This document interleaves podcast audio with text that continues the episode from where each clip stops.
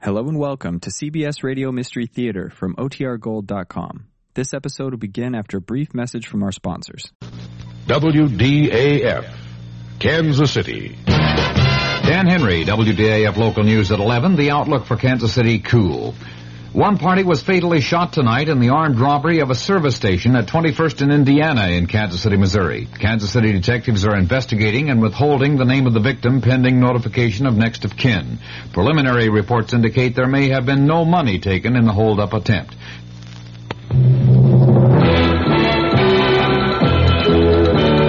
News of the hour on the hour from American Information Radio. This is Richard Wall from Los Angeles, and at this hour, President Nixon says he's given Congress and the public all relevant evidence on Watergate and related issues. And in Phoenix, Arizona tonight, the president told a Republican rally, The time has come to get Watergate behind us and get on with the business of America.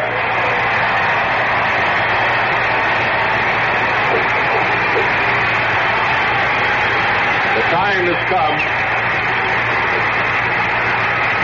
for the President and the Congress to devote their full attention to what you, the people of Arizona and America, think are of your great concerns. President Nixon was warmly received by the GOP crowd. In a broadcast taped in Phoenix earlier, Democratic Congressman Morris Udall of Arizona criticized the White House for sending transcripts rather than tapes to the House impeachment inquiry. that either the president has committed impeachable offenses and should be tried and removed from office, or he hasn't. And every day that goes by without delivery of all the evidence to Congress and to the special prosecutor drags this process out and hurts this country. Congressman Udall is the featured speaker at the Democrats' counter rally in Phoenix tonight. The vice president on the transcripts, that story coming up. Paper's full of those women again. They say they don't have equal opportunity. Ridiculous. I don't know, Bob. I'm beginning to see they may have something there. What do you mean? Your daughter Mary Jean's doing all right, isn't she? Oh, yeah, just great. She's finishing college with almost a straight A average. Cost me 15000 bucks. Hey, she wants a job in publishing. Can I send her to see you? Hmm, sure. Always glad to have a bright, pretty girl like Mary Jean around. We'll start her in the typing pool. Typing pool? Good college, great grades, and a $15,000 diploma so she can be a typist? If she were a young man, would you say the same thing? Let's stop neglecting one of the greatest untapped resources we have, the young women of our country. They deserve the same breaks as young male graduates who often move into executive training jobs straight out of college. Stereotyping women constantly as office workers only is just not fair. Woman power, it's much too good to waste. This message sponsored by the Now Legal Defense and Education Fund. Vice President Gerald Ford has outlined his impressions of the transcripts released in answer to the House Judiciary Committee subpoena for tapes for the impeachment investigation. Correspondent Bill Zimmerman reports from Myrtle Beach, South Carolina. The vice president told a news conference here in Myrtle Beach, South Carolina, that he has been disappointed at some of the talk and harsh language indicated by the edited White House transcripts. Said Ford, you can't help but be a little disappointed in what you've seen and read. But overall, the vice president said he still believes President Nixon is innocent of Watergate and its cover-up. Bill Zimmerman, ABC News, with the vice president in Myrtle Beach, South Carolina. State tax officials in Sacramento say President Nixon has paid more than $5,000 in back taxes, interest, and penalties here in California. Senator Edward Kennedy says he disagrees with critics who say President Nixon might give away too much on nuclear arms limitation with the Soviets to draw attention from Watergate. Kennedy says the president should make a Moscow trip this summer. U.S. officials with Secretary of State Henry Kissinger in Damascus say there was some progress toward a disengagement agreement with Israel in Kissinger's talks with Syrian President Hafez Assad. But Reuters quotes sources in Damascus as saying there was no agreement by Assad and Kissinger on any point. In San Francisco, the FBI says it's believed that Patricia Hearst stayed in the Symbionese Liberation Army apartment raided last night. The FBI says the SLA apparently pulled out of the apartment about a week ago. Three men have been arraigned in San Francisco on murder charges in the zebra killings. Four others arrested in the zebra case were released for lack of evidence. Atomic Energy Commission officials say a cloud of radioactive gas has drifted off the South Carolina coast. The tritium gas was accidentally released from the AEC Savannah River plant. This is Information Radio News. From the Kurt Murs Sports Desk, the Kansas City Royals will be hosting the Yankees tomorrow and Sunday. Pistol Pete Maravich has signed with the NBA's new franchise in New Orleans. Kansas City's Tommy Watson is tied with Bruce Crampton in third place in the Byron Nelson Golf Classic in Dallas after the second round. And 23 horses are set to run tomorrow in the largest field yet in the Kentucky Derby. The Kansas City Outlook fair and colder tonight with a chance for scattered light frost in low-lying areas, the low in the upper 30s generally, sunny and warmer tomorrow with a high near 70. Dan Henry, WDAF News. Mystery Theater presents...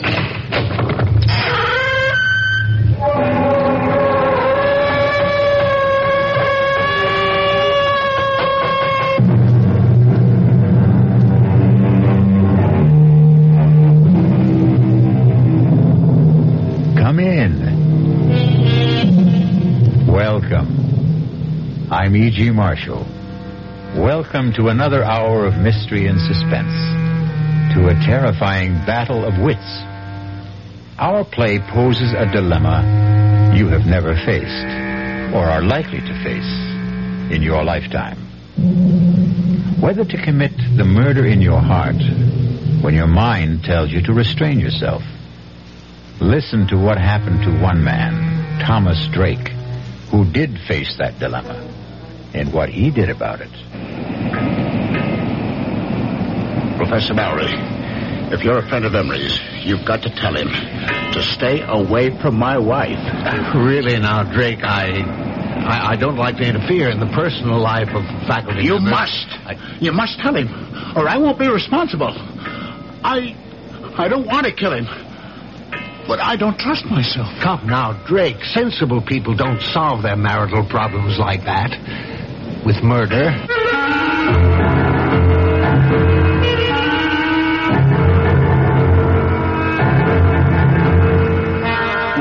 Our mystery drama, Under Grave Suspicion, was written especially for the Mystery Theater by Hank Warner and stars Ralph Bell.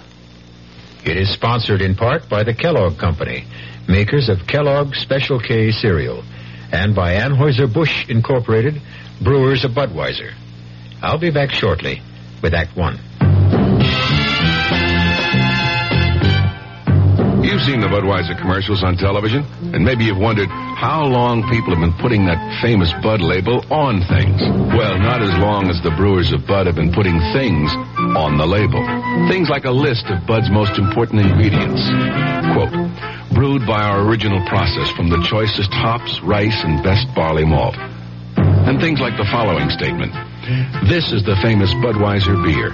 We know of no brand produced by any other brewer which costs so much to brew and age. Our exclusive Beechwood aging produces a taste, a smoothness, and a drinkability you will find in no other beer at any price. Unquote. Yes, brewing beer right does make a difference. Read the Bud label. Taste the king of beers, and you'll agree when you say Budweiser, you've said it all. Anheuser-Busch, St. Louis. Hmm. Hey, we're the Action Corps. See, we contribute more. T's for the teamwork of our crew. Aye, our ideals are high. Oh, oughtn't you apply? On. Means it's now that we need you. A, C, D, could go on all day. Oh. Here's why volunteers are needed right away. Action is VISTA, the Peace Corps, RSVP, SCORE, and other volunteer programs that are helping people to help themselves. If you're trained in a skill or just have a little love to share, Action needs you. Yeah,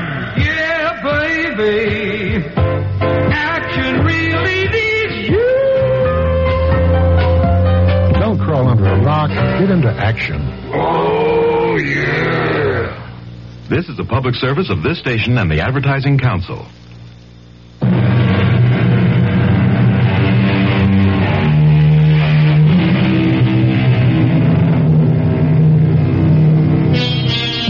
Have you ever returned home late one night and listened in the still darkness, tense and trembling, hoping and praying that you would not hear the whispered passions of your wife and the stranger.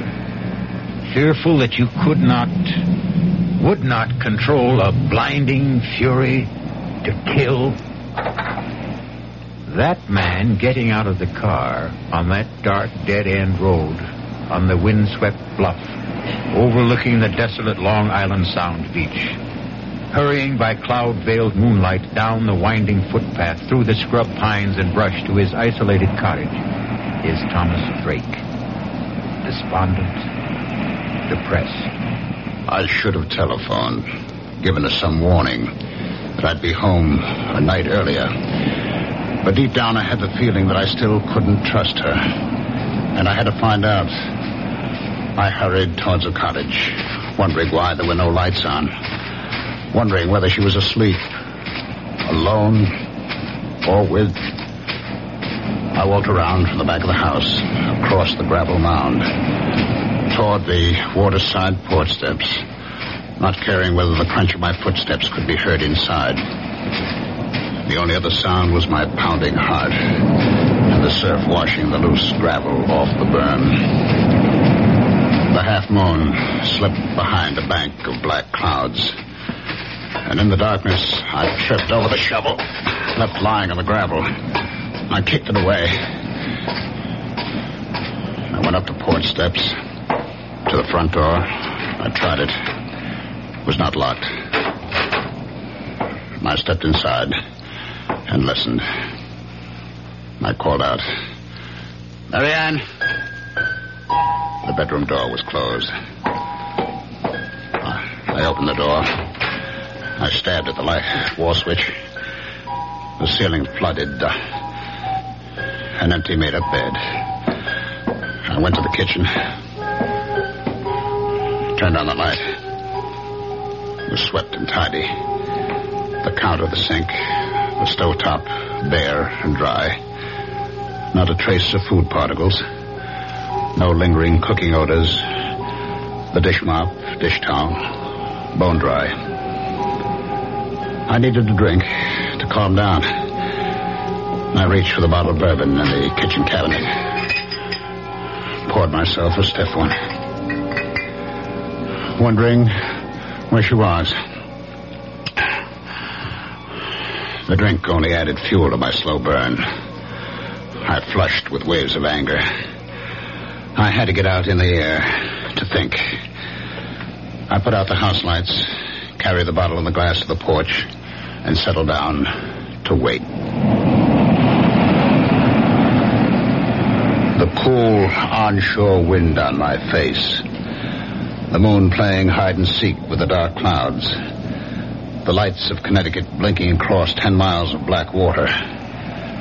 The old field light alternating beams of green and red. It was restful. But as I nursed the bourbon, I couldn't altogether get her out of my mind.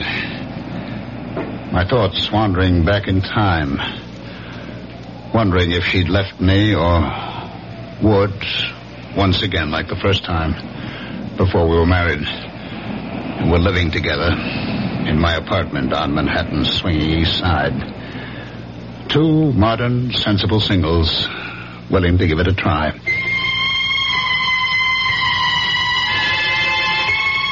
I had a job then. Good job. I was a vice president with electronics engineering. I got home that night. It was Friday night, about 8 o'clock. And as I let myself in, Yes. Yes, dear. I heard her talking on the phone. Come on up, Jack. Oh, ask the doorman to hold a cab. He just got home. Oh, who was that, Jack Harrison? Of course. Who else? You know, I'm getting tired of his hanging around. Why did you tell him to stop calling you? He didn't. I called him. You look so surprised, Thomas. You don't have the time anymore for anything but dear old electronics engineering. You did phone me you wouldn't be home for dinner, so I called him. There's a movie I want to see. That's the third time this week. Oh, I didn't know you were counting, darling.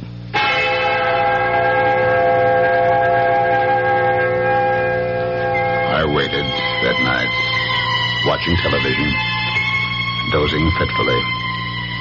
My mind going back to the smiles and looks they had exchanged as they left. I could see them after the movies going to the Purple Camellia for nightcaps and the wild rock of the panting cougars.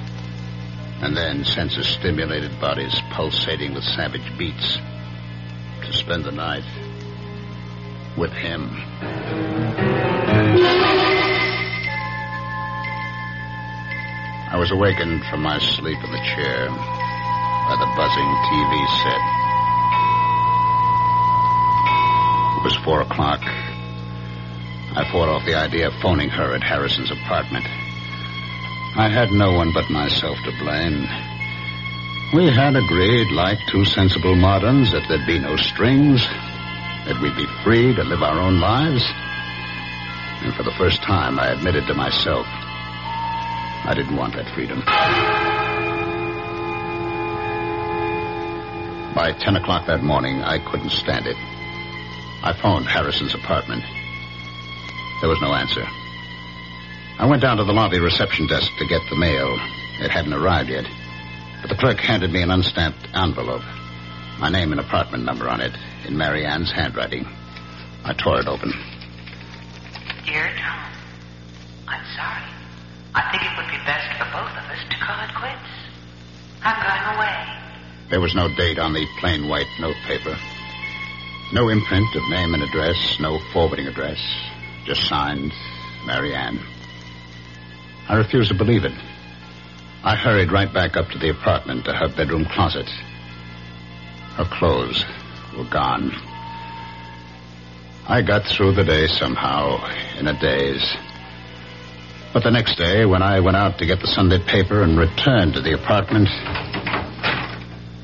there she was, unpacking.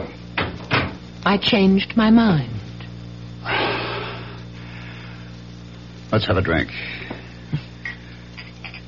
Want to tell me? There's not much to tell. He told me he has a wife, three children in Connecticut, that she won't let him go, so he couldn't marry me. Marry you? You, you want to get married?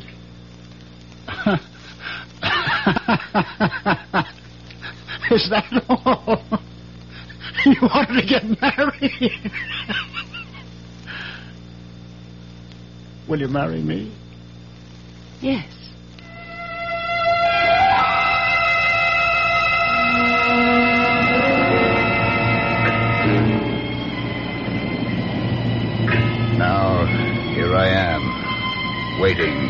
Once again. Like two sensible moderns, we adjusted to marriage. We seemed to be making a go of it. Until I lost my job and the cutbacks of government contracts. We subleased the apartment, moved to the cottage to make the rounds of electronic firms on Long Island. I sat there on the porch, waiting once again, looking up and down the beach. And suddenly I saw a flashlight about a hundred yards down the beach. It moved around, but it did not advance.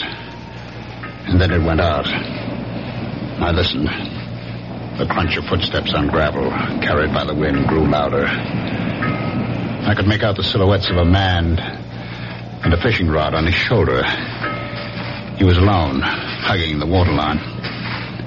As he came abreast, I called out, uh, Any luck? It was Professor Mowry of the State University Marine Laboratory at nearby Flax Pond. Oh, not a thing. I was hoping to pick up a striper. Line got snarled and the reel too tangled to bother with tonight. Well, I'm just having a nightcap. You, did you join me, Professor? I, yeah, I could stand one short one. Getting a bit nippy. We talked. He sipped his whiskey. I don't know how many I had. He talked about projects at the Marine Lab, the need for more state funds for research on wetlands, water pollution, erosion. He knew I was trying to get relocated, had given me a letter to an executive at the Grumman plant. Hear anything from Grumman? No, not a thing. I've about exhausted the job possibilities on Long Island. I spent yesterday and today in New England. Mm. Well, thanks for the drink. I'm sure the job market will open up. Uh, say hello to Mrs. Drake.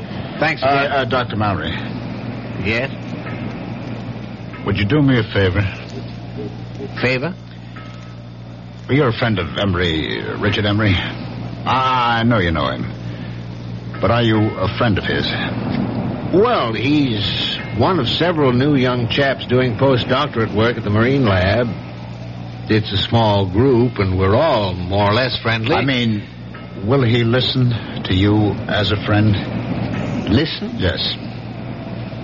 Tell him to stay away from my wife. Well, Emery? Your wife? That's right. Don't ask me how I know. Little things, I know. I, uh, I come home tonight. She's not home. I know. Well, it's a rather personal matter. I don't feel I have the right to meddle in the personal affairs of a faculty member. If he doesn't, I'll kill him. Now, Drake, don't talk like that. Sensible people don't solve such problems like that. That's by- what I always thought, but now. Uh, Look, Drake, if you don't mind my giving you some advice, why don't you just get a divorce? Or separation? You just tell Emery to stay away from her. You must tell her, Mallory. You must. I don't want to kill her, but I'm afraid. There'll be a breaking point. You tell him, Mallory, tell him. If you don't, you'll share the responsibility. Now, Tom, Tom, you're overwrought. You'll feel better in the morning. All right, I'll, I'll talk to Emery. Thanks. Good night, Tom.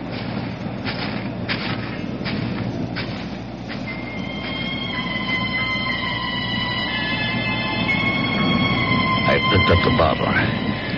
It still had about one drink in it. I walked down to the water line. I swallowed what was left in the bottle. And with swelling anger, I flung it into the waves. I turned back towards the cottage and stopped. I saw a flashlight down the beach. I could make out two persons walking towards me.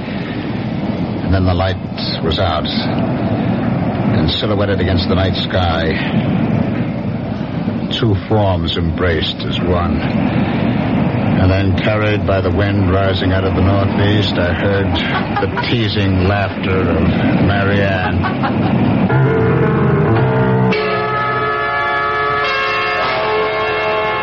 Well, there may be laughter in the wind, but for poor Tom, this is no time for levity.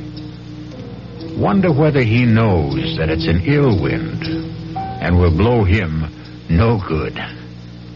I'll be back shortly with Act Two. Breakfast in the morning. Kellogg's, Kellogg's has that wholesome taste to get you up and grinning. This is Jerry Coffer for Kellogg's Special K. You know, for years we've been talking about the Special K breakfast, a great way to start the day if you have a weight problem. You may have seen or heard our latest commercials, which symbolize the problem of being a few pounds overweight by using this ball and chain. That's the sound effect. But so many people have come to know the Special K breakfast that can help solve weight problems, they sometimes forget that Special K is America's favorite high protein cereal. It has eight essential vitamins and iron, and so delicious that lots of folks, kids as well as adults, eat Special K just for the sheer good taste of it. So we don't want you to think that you have to wear a ball and chain to eat Special K. All you need is an appreciation for the finer things of life, a one ounce bowl of Special K, four ounces of skim milk, tomato juice, coffee, and maybe a little sugar. The Special K breakfast can help you lose weight all by itself, but it really is a good start. Who knows how to help you solve your shopping problems? Better Business Bureau knows. Wednesday, 10 o'clock. I'm back at the office working on the case when my secretary brings me the mail. Thanks, kid. The usual stuff. Then I see it. It's addressed to me, resident. Inside, a fake rabbit's foot. The pitch, a $2 donation or send back the rabbit's foot. My problem, what to do about it. I'll help you with good advice from the Better Business Bureau. Oh, yeah? Spill it. If you receive unordered merchandise in the mail, you are under no obligation to return it or pay for it. Thanks, pal. You're okay. Just another consumer tip from your Better Business Bureau.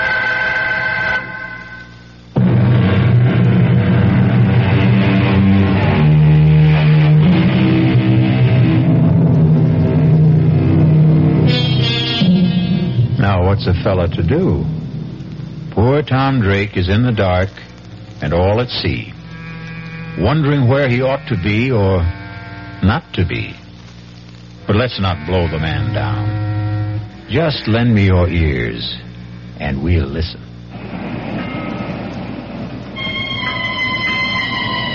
Their embrace in the dark was brief, and they started walking towards the cottage without using the flashlight. For a split second, I thought of walking towards them for a showdown.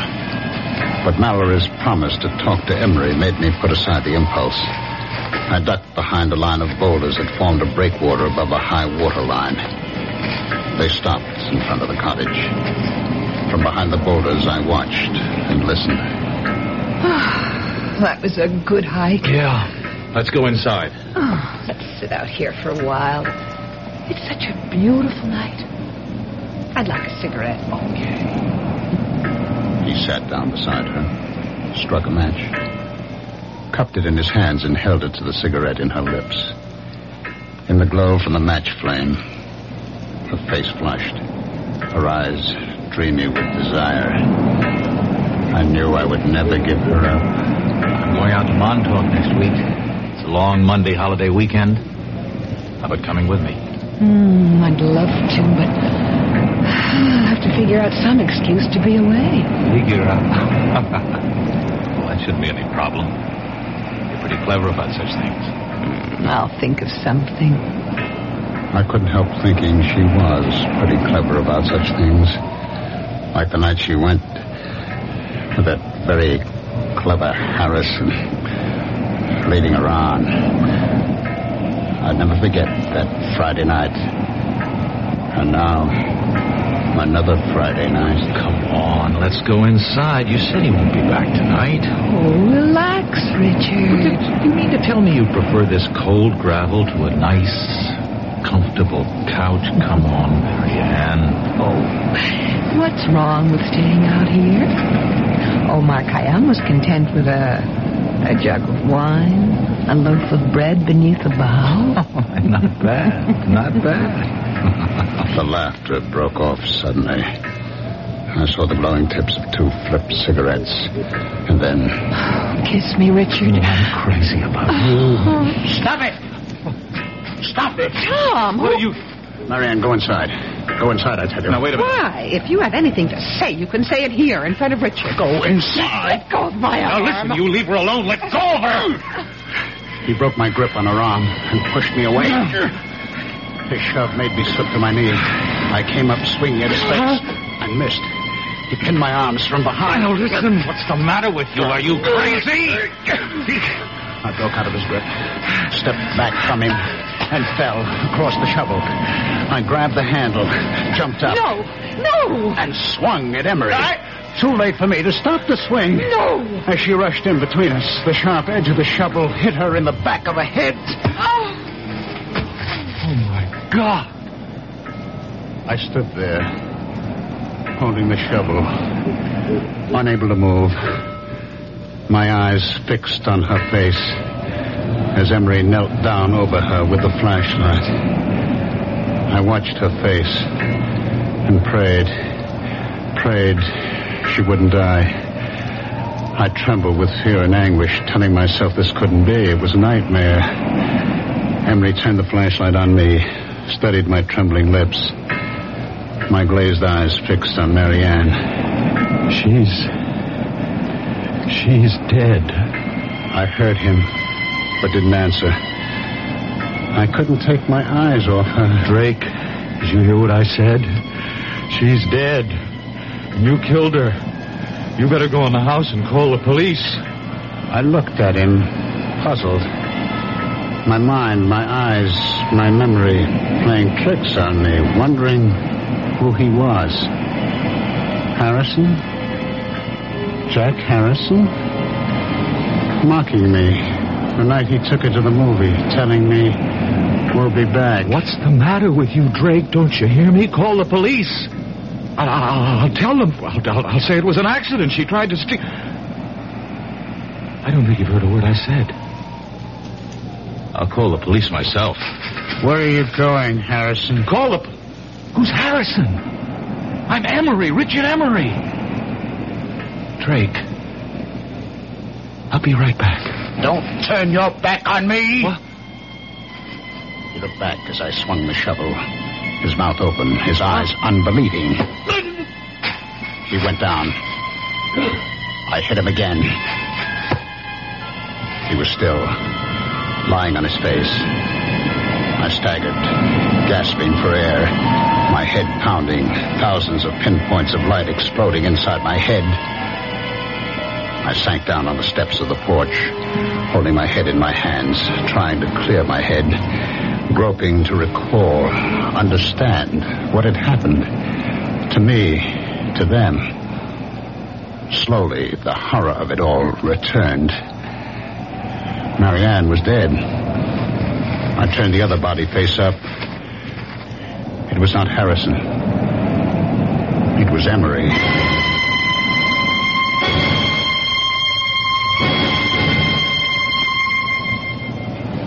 I don't know how long I sat there on the porch steps.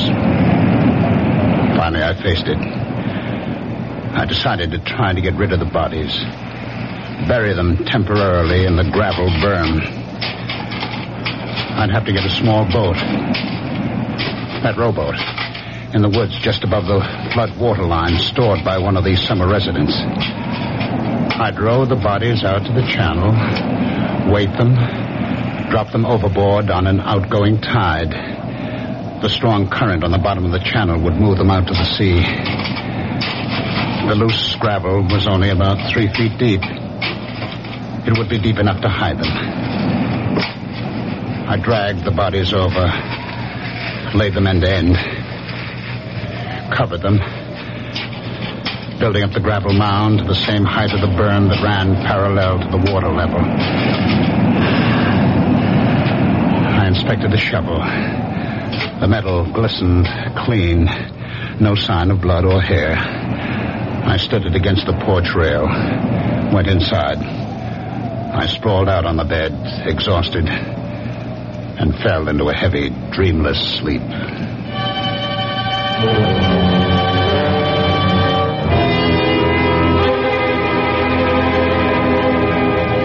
I woke up the next morning about an hour after sunrise. My mind clear, instantly aware of what had happened, what I had done. I jumped off the bed, went to the porch door, looked at the gravel graves on the berm.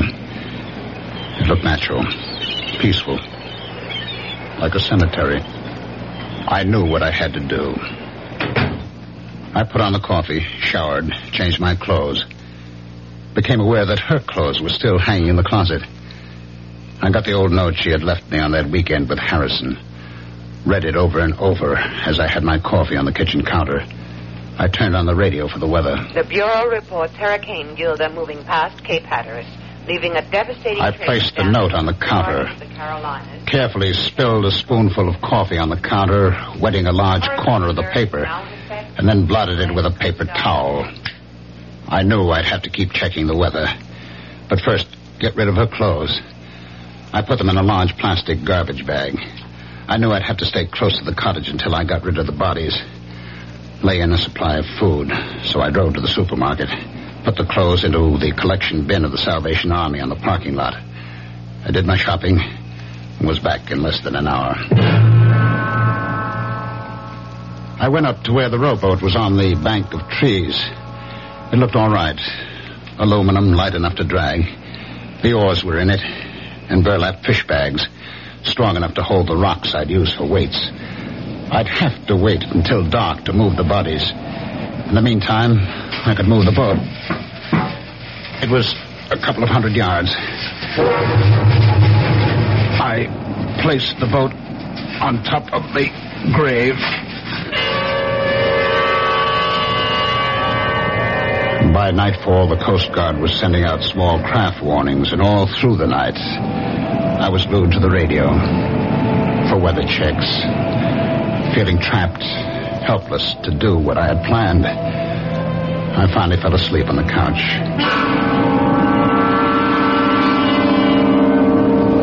I was awakened by the Sunday morning church music and a loud knocking on the porch door. Hey, you in there? I didn't recognize the voice. and I hesitated.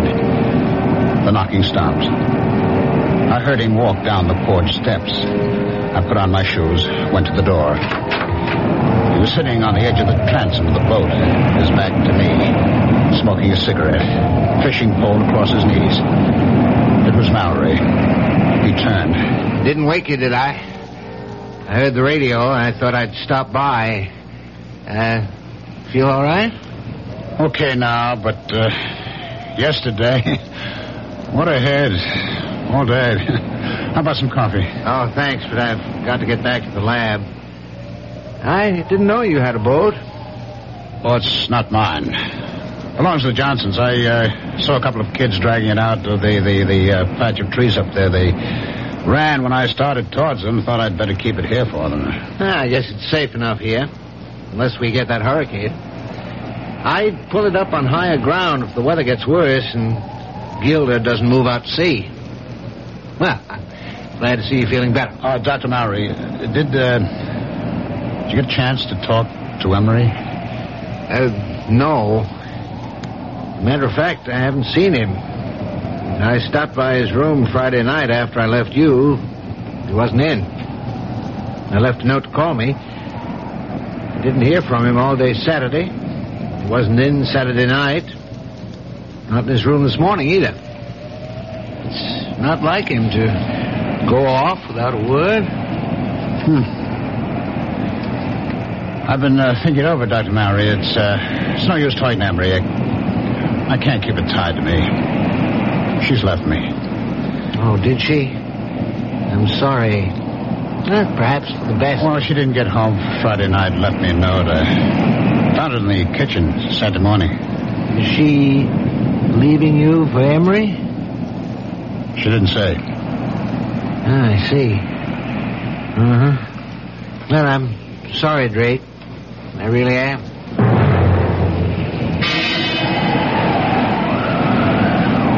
Sunday night, I was still trapped by the weather. It got worse through the night. But the weather report said there still was a 50-50 chance that the hurricane would bypass Long Island.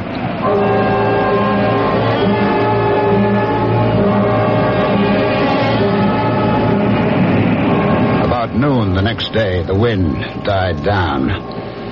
I stood there by the rowboat, wondering whether I should take the chance in broad daylight. Long Island Sound was still, calm as a lake. I heard a helicopter coming across Crane Neck. Routine patrol of the shore. I could read Suffolk Police. And then Dr. Mowry coming down the beach towards me. I stood there waiting for him. Well, I'm glad I found you home, Drake. I... Oh, I've just uh, been answering more job ads. Yeah, have you heard from Mrs. Drake? A letter, perhaps? A phone call? Uh... Why, no, I, I haven't. Well, I'm getting really concerned about Emery. No one at the lab has seen him or heard from him for three days. Uh, this morning, I, I looked through his room. His clothes, his suitcases were there. I can't understand. I, uh, I, I was hoping if you'd heard from Mrs. Drake and knew where she was, I'd ask her if she had any idea about where Emery might be. Well, I do have her mother's phone number in Ohio and uh, her sister's in Connecticut. If you don't mind. Do you want to call from here? Uh, thanks, but I'm on my way to the village hall to see Police Chief Raymond. I stood there watching him make his way along the beach to the village hall at the old field lighthouse, wondering just what he'd tell Chief Raymond. Well, You know what they say. The path of gory murder leads but to the grave. What do you suppose will happen to Tom Drake? Will he be like that comedian who murdered people with stolen jokes and was hanged by his wits' end? I'll be back shortly with Act Three. Hi, Ms. Goldilocks here. Professionally taste testing diet drinks can be very difficult, but I've just had to bear with it. Then I found sugar-free diet 7-Up. It doesn't taste like other diet drinks. It's fresh, light, natural, delicious. Sugar-free diet 7-Up tastes so good that I've taste tested it hundreds of times, and each time I've given it my seal of approval. Yes, this one's just right. You've finally made your gift list. Your neighbor's child is two, your niece is six, and nephew is seven. But before you go to the toy store, there's something else you should do. Write Toys, Washington, D.C. 20207 for a free booklet on toy safety. That's Toys, Washington, D.C. 20207. This message is brought to you by the U.S. Consumer Product Safety Commission.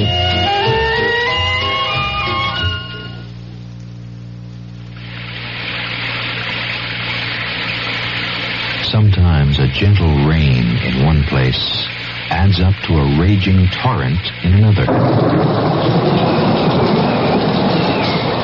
A torrent that can uproot lives as well as trees. To remedy the things that can be remedied in a disaster, America has a unique emergency force. The American Red Cross. America's good neighbor. Red Cross is on call 24 hours a day, every day, to cope with emergencies, whether they're on the next block or a continent away. Most of the help that's given is from volunteers. The money's from volunteers, too. Volunteers like you. If you need help, join us. If you can give help, join us. The American Red Cross. Help us help people. Just like you.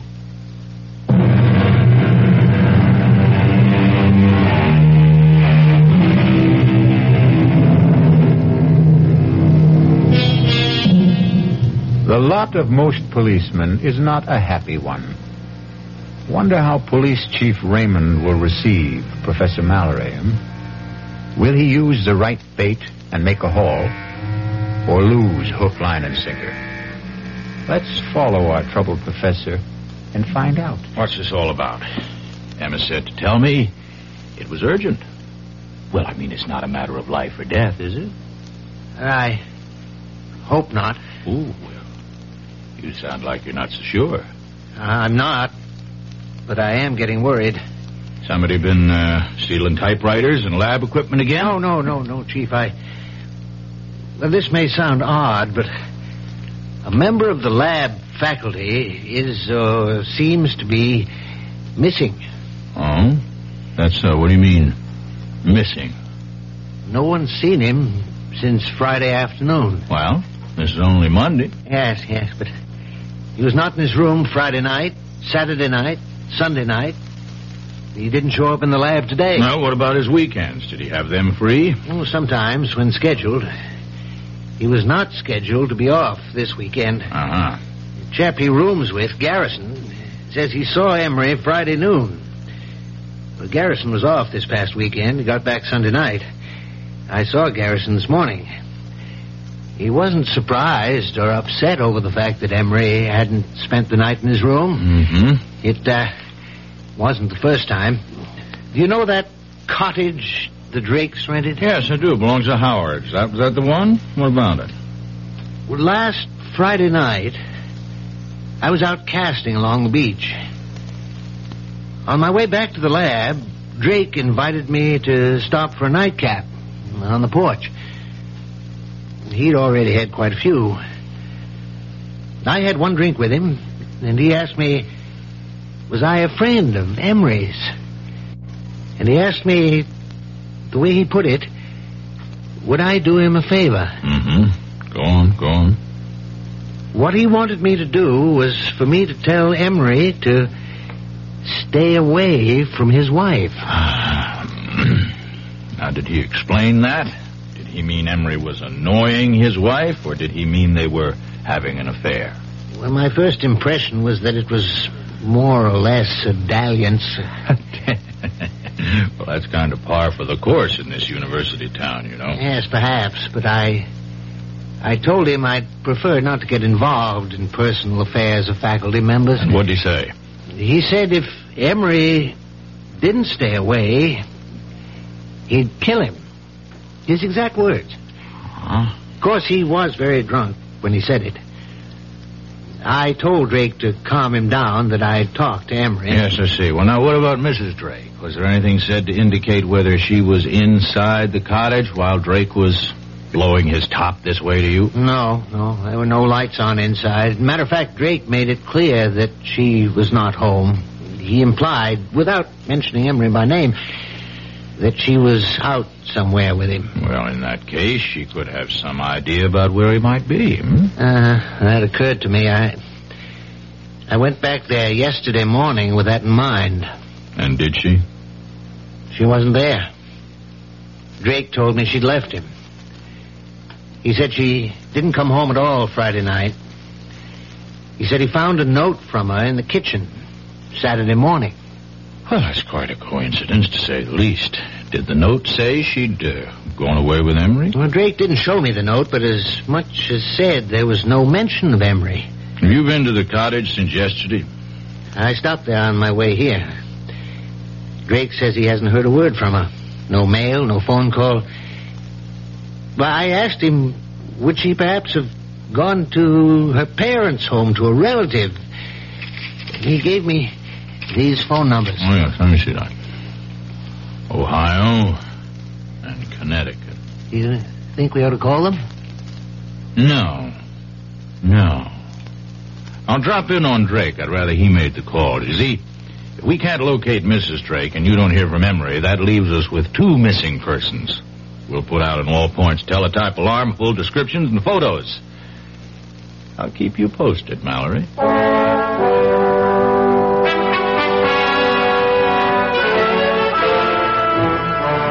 Uh, come to the point, Drake. Mallory, Professor Mallory up at the Marine Lab, you know, came to see me. And he's a bit worried about the absence of a faculty member, one Richard Emery. There's no use being delicate about this, Drake. From what he told me, it does look like Emery and your wife ran off together, doesn't it? Yes, uh, it sure looks like it. Uh, do you mind if I see that note she left you? Oh, no, not at all. It's on the kitchen counter where I found it. We went into the kitchen. He picked up the note, studied it carefully, looked at the back of the paper, felt the coffee stain. Ah, when did you, uh, discover this note? Uh, Saturday morning. Well, that stains some coffee spilled from my cup as I was reading it. Oh, I see, I see. You, you mind if I, uh, look around? Oh, go right ahead. I followed him into the bedroom. He looked through her dresser, the closet, the night table. Well, her clothes are gone, all right. I was looking for a letter she might have received from a friend or relative, you know, inviting her for a visit for a few days or a week.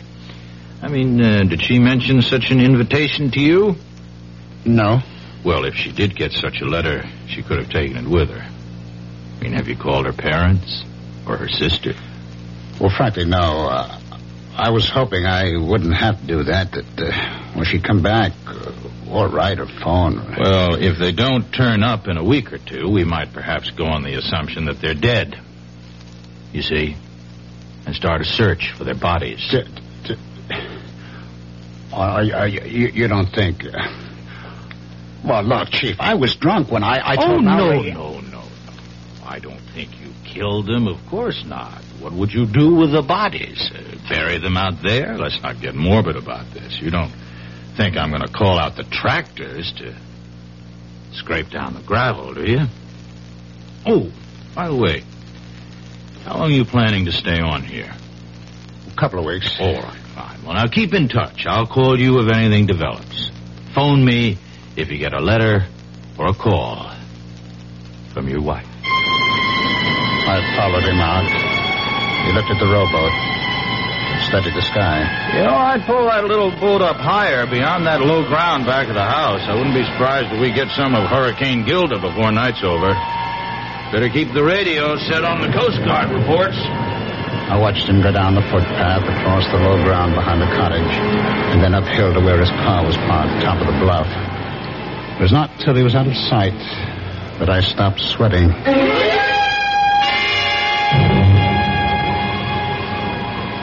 Stayed calm, windless, an oppressive silence hanging over the water and the land. The sky was sunless, gray, not a cloud in sight. I'd heard of the calm before the storm, but I'd never seen it. I filled the kerosene lanterns, got candles ready. Gale warnings, Cape May to Block Island. High tides three to four feet above normal with flooding along lowlands. By late afternoon, all up and down the sound, white caps galloped shoreward from as far as the eye could see. Treetops swayed and twisted in the whistling wind. The waves crashed higher on the shore. It started to rain hard. Windswept sheets of water lashed the roof and the shingled siding. The lights went off. I lit the lanterns and candles. Winds 50 to 60 knots. Residents alerted to evacuate low-lying shore areas. The door banged open, and the wind picked up the rowboat, sent it rolling side over side across the low ground behind the house. I stood with a lantern on the gravel berm, watching the waves inching closer, lapping the foot of the gravel mound, loosening gravel in the backwash. And then I heard the phone ringing. I went to it, picked it up, still watching through the open door, the waves breaking over the gravel. Uh, hello? Hello, hello, Drake. This is Police Chief Raymond. What the hell are you still doing out there? Didn't you hear the evacuation alerts? Oh, the, the, the, the phone fell out of my hand. I saw waves crashing over the grave and ran out. Now, Drake, you listen to me carefully. There's been in the shore about a quarter mile down the beach. Get the hell out of there. You'll be cut off. You hear me? You there? Hello? Hello?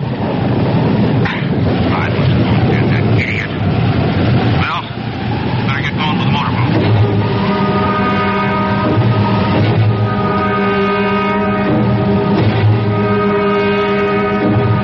I knew I had to keep shoveling on the gravel and sand as fast as the waves washed it off. But for every shovelful I threw on the grave, the waves washed off too. I lost track of time. I knew I had to keep at it to keep the grave covered.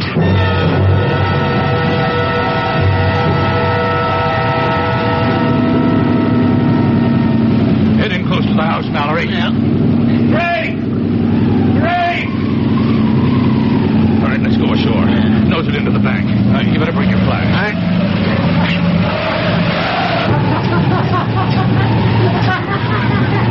What? What the hell is he doing? No! No! You can't come back! Never, Harrison! Never! God of mercy. It's Emery. Well, I better get him over to the Riverhead Prison Hospital. The tide will be going out in a little while.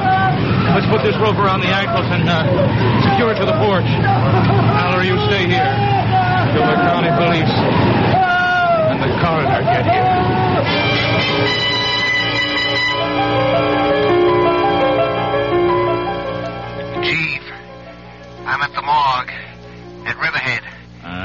Dr. Henderson of the police lab gave me an envelope to get to you. He said you wanted an analysis report in a hurry. that's right. What's it say? Read it to me. It says the coffee stain is less than a week old. The ink is at least a year old. Well, thanks, Mallory. By the way, do me a favor, will you? Leave a note to Highway Superintendent Murphy in the state office building. And tell him I said, uh, I won't be needing those tractors.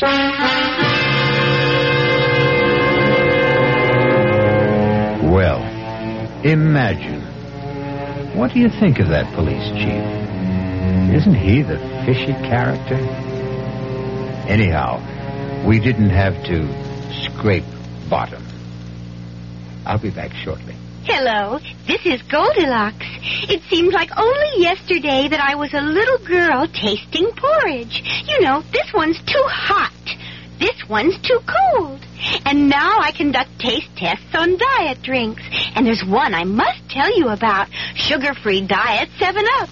It has a fresh, natural, delicious taste. It drives my taste-o-meter crazy. Sugar-free diet 7-Up. this one's just right. Answer on. I'm building a kite out of tissue paper and it's beginning to rain. What do I need? Umbrella or plastic kite. Answer on. How many children are born with birth defects? 250,000 a year in the United States. What's being done? The March of Dimes supports research, medical service, and public education programs. How can I help? Answer on. Like me, the March of Dimes needs money for answers. Give to the March of Dimes.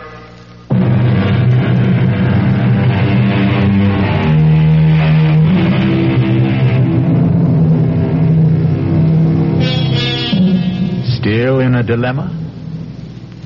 We hope you never have to face it. We can offer some advice, though. When you are uptight about any matter, nothing like settling down at your radio and letting the cares of the day slip away as your mind and ears carry you off on a relaxing journey of mystery adventure. Our cast included Ralph Bell, Patricia Wheel, Robert Dryden, and William Redfield. The entire production was under the direction of Himan Brown. And now, a preview of our next tale. No, I want. I want to know. Well, I'm afraid he had the head impaled on a pike and left to wither on the battlements. The body, of course, was interred. Oh my God! Nasty types they were in those days. How old was she? Oh, see, I think I remember. Oh, yes, twenty-four.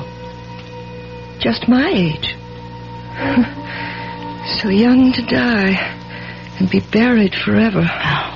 Well, the legend is, of course, that she hasn't been. You mean she. she haunts? Oh, rather. She was quite a horsewoman, history tells us. And any night, particularly when the moon is full, she rides the grounds, searching for her lost head. Radio Mystery Theater was sponsored in part by new sugar-free Diet 7-Up. This is E.G. Marshall inviting you to return to our Mystery Theater for another adventure in the macabre. Until next time, pleasant dreams.